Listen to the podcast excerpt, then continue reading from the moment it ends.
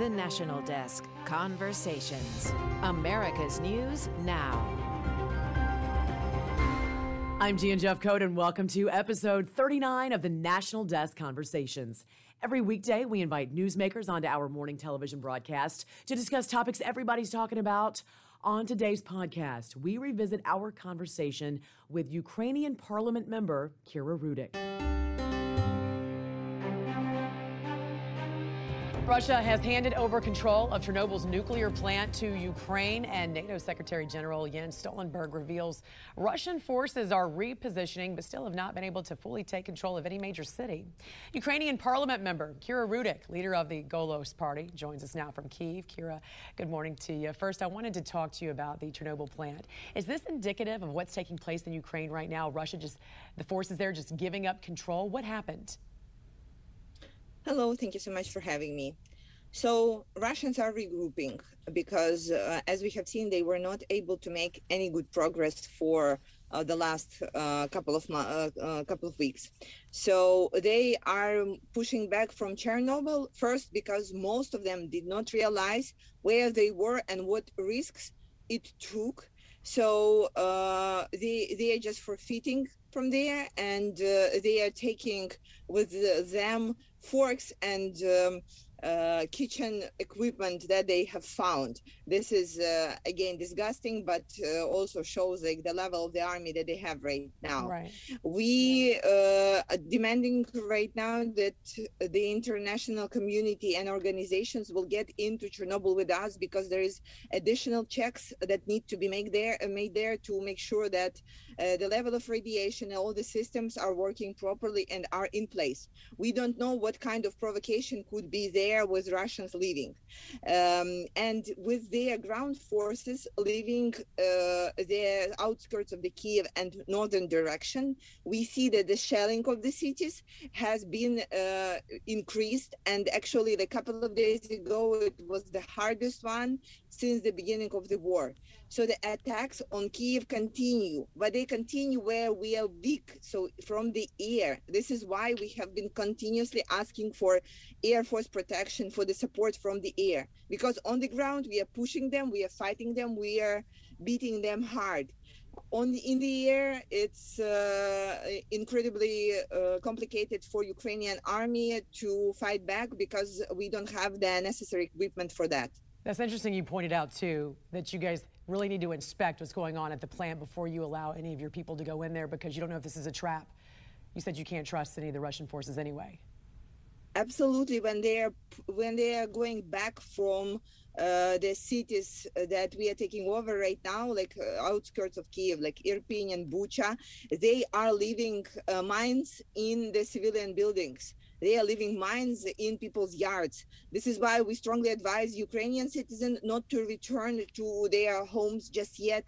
But we also see that this is Russians' tactics to create as much destruction as possible and uh, to uh, actually kill much more people after they retreat than when they were inside the cities. You said no one there could or should trust Vladimir Putin. And Ukrainian President Vladimir, Vladimir Zelensky said, quote, Yes, we can call those signals that we hear at the negotiations positive, but those signals don't silence the explosions of Russian shells. Of course, we see the risks. Of course, we don't see any basis for trusting the words voiced by those or other representatives of the state that is continuing to fight for our destruction. So when you hear of these so called peace talks taking place between Russia and Ukraine. How do you foresee negotiations continuing? Is this going to be a fight until there's nothing left?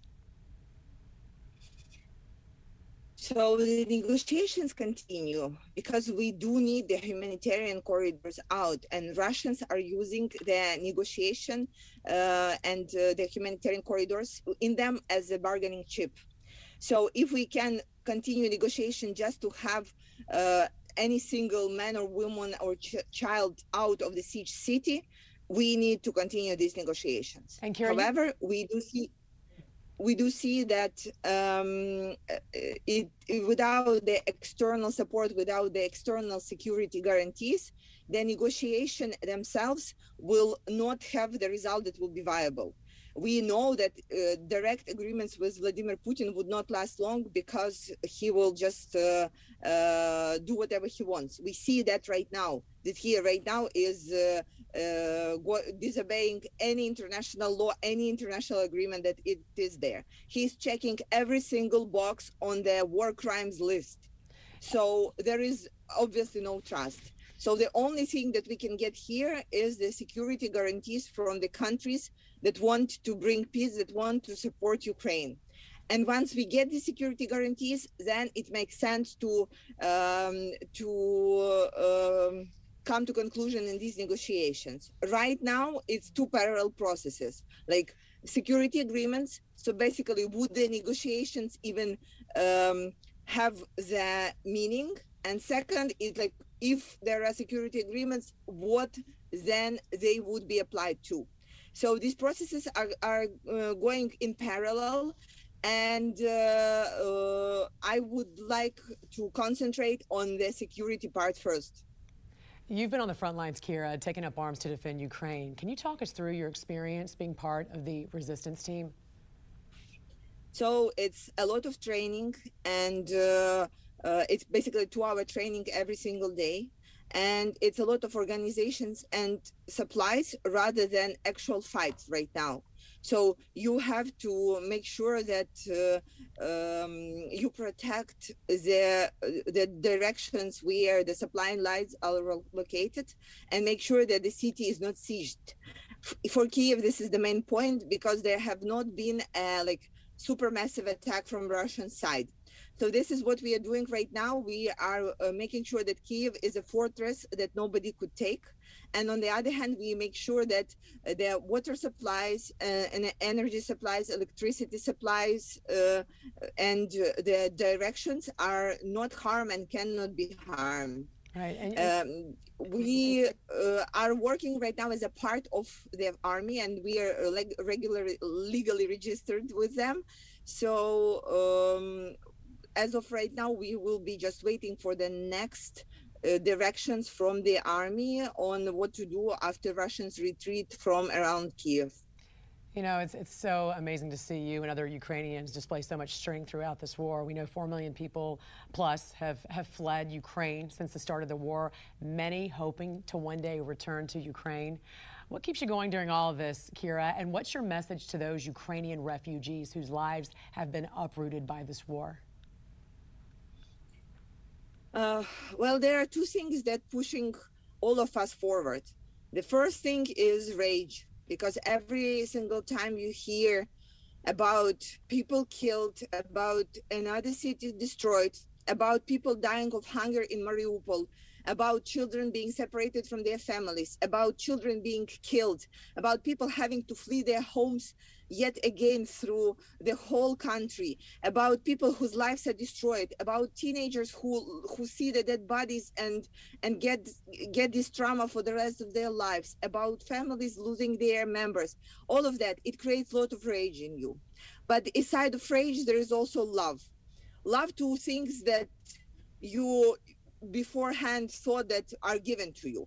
The things like freedom the things like ability to decide your own future they think like support uh, of each other. They think like giving a hand to the one in need.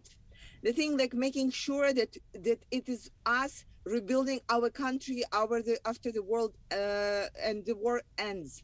So my message to ukrainian refugees is the following uh, we are thankful that you found a strength in yourself to protect your home and your your families and go where it is safe. So our army can fight without um, without having to protect you right now. We know that it has been like a devastating experience and we are thankful to everybody who took this decision.